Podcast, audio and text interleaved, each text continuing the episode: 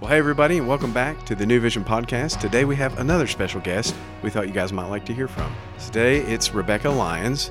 She's an author, a blogger, a speaker, and basically she uses her own personal experiences in dealing with anxiety and depression and basically what God's Word has to say about it. And so we thought you guys might be interested in that. So today, here is Rebekah Lyons.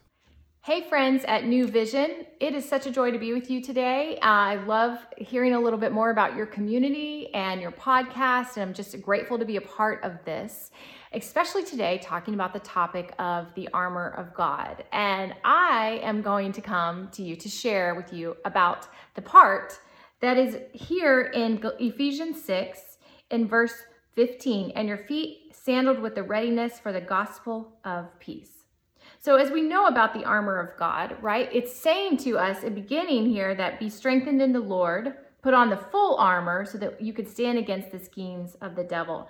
And what I love about this is that it's the full armor, it's not just part of the armor. And so, when we talk about sandals or shoes on the feet. Sometimes we're seen as that's an accessory, right? Like you obviously have to have clothing on and you need to have you know make sure your body is clothed and and yet we know obviously that our shoes are very important that they take us where we need to go.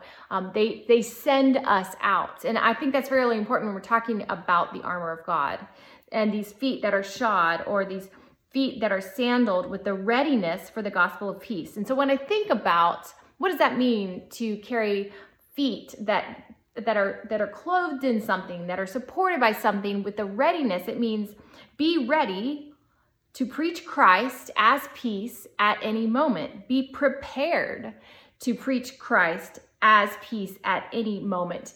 That's what I wrote in my Bible when I first read this years ago. How to be ready. Be ready to actually talk about the peace that passes all understanding. Be ready to talk about the Prince of Peace. But it's not just that, it goes further than that. It's actually carry peace be one who carries peace. When I wrote my last book, Rhythms of Renewal, um, the subtitle for me was very important trading stress and anxiety for a life of peace and purpose.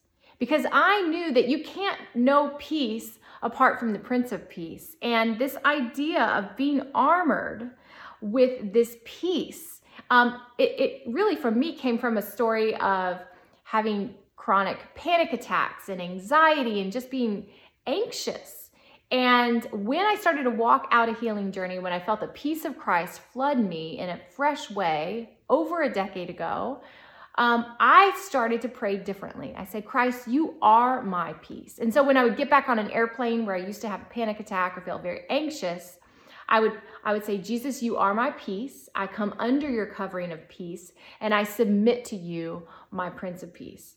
So it's not just about me mustering enough peace. It's it's about him making his home, the Prince of Peace, making his home in me and being peace on my behalf.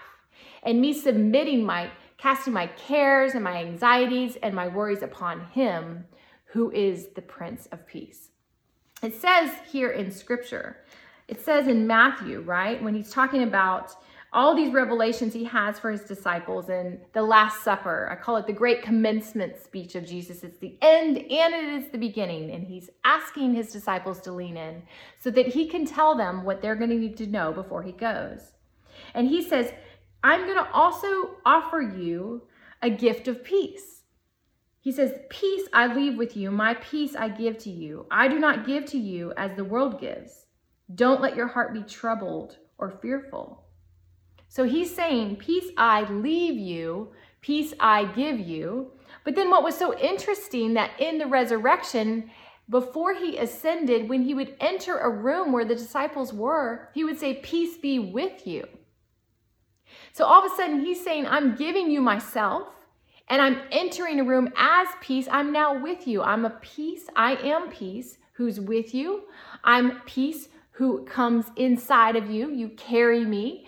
You carry peace. You are clothed with feet that are ready to tell you to talk about peace. All of a sudden, we are enveloped in peace. That's what this communicates to me. That that that we are enveloped in peace. So so those are two passages that talk about how we see peace. And I I believe that anxiety comes against the the children of God because The enemy knows we were made to carry peace. We were supposed to be ones who, when we enter a room, in the same way that Jesus entered a room, that we bring peace. We bring Christ Himself in us. We are clothed in Him. So we are hidden in Him, and He is hidden in us. And all of a sudden, we are carriers of the gospel of peace. So not only do we carry peace, we now preach a message of peace. And so that's where I want to talk about this one right here this preaching a message of peace. Back in Matthew 9, when he commissions the 12, he gives them authority over, I'm sorry, Matthew 10. He gives them authority over unclean spirits. And he goes down in verse 7. He says, As you go, the ki- I want you to proclaim, the kingdom of heaven has come near. Heal the sick, raise the dead, cleanse those with leprosy, drive out demons. Freely you receive, freely give. Don't acquire gold, silver, copper for your money belts. Don't take a traveling bag for the road or an extra shirt. Sandals or a staff for the workers worthy of his food. When you, he said, don't take anything extra. When you enter a town or village, find out who is worthy and stay there until you leave. Greet a household when you enter it. And if the household is worthy, let your peace be on it. But if it is unworthy, let your peace return to you. Isn't that interesting? So he's commissioning the 12. He's not just discipling them. They, they go from disciples. Eventually, when the ascension happens, they become apostles. They are sent. And so he's saying, even though they go with him in the ministry, eventually they're going to go without him. They're going to go with the prince, the, the peace that they carry through the power of the Holy Spirit. And he says, If the household is worthy, let your peace be on it. But if it is unworthy, let your peace return to you.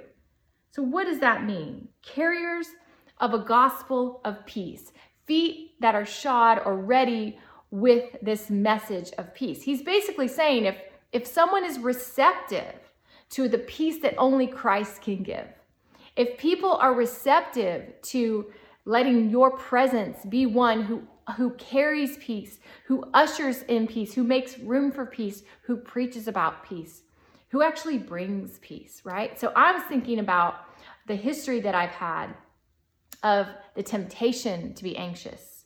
And then it says in scripture, be anxious for nothing, but in everything by prayer and petition with thanksgiving, let your requests be made known to God. And then what? The peace of God will guard your hearts and minds in Christ Jesus. So Jesus isn't saying um, there's not going to be the temptation to be anxious. There's not going to be fear that comes knocking. But he's basically saying, I will always make a way of escape so that you will be able to bear it. So that when you enter a town, he says, put on the full armor of God. So that when these strategies of the enemy comes, maybe the strategy against your peace is that he goes, Oh, I know that these are the kinds of things that make Rebekah anxious. So I'm going to go ahead and throw these things at her. I'm going to tempt her with this temptation to feel fearful, to feel threatened, to feel anxious, to camp out there, to kind of make that normal again. The brain is used to kind of feeling these things, but instead, the promise here in Galatians 6 is that when you maintain wearing the full armor, that when the day comes, which it will come, we all know that in this world we will have trouble. Christ, the Prince of Peace, says, but take heart, I have overcome the world. So I know on a personal level, there will be days where the old thing that used to trigger anxiety in me will return. Those circumstances will return. And at that point, I have a choice to just receive the fact that I have been given the full armor and maybe I feel, you know, the belt of truth is snug, the breastplate of righteousness is here, the helmet of salvation is here, but perhaps I'm not feeling the feet that are sandaled with the readiness of peace. So, what do I do? I say, I come back to what I said earlier um, a few minutes ago, where I say, Jesus, you are my peace. So, I don't care what the, what the enemy is trying to throw at me. I just come back to the truth. Jesus, you are the Prince of Peace. You are with me. You say, Peace be with you. You carry peace. You, you allow me to carry peace. And not only do you clothe me so much in peace that you tell me to go out and be one who preaches peace, be one who comes, preaches with the readiness of a gospel of peace. And so that even though those storms come knocking, even though the temptation is there to doubt, to fear, to be insecure, God just immediately reminds me hey, cast your cares upon me because I care for you. And be reminded that I've given you the full armor of God so that when the storms surge, you will be still standing firm.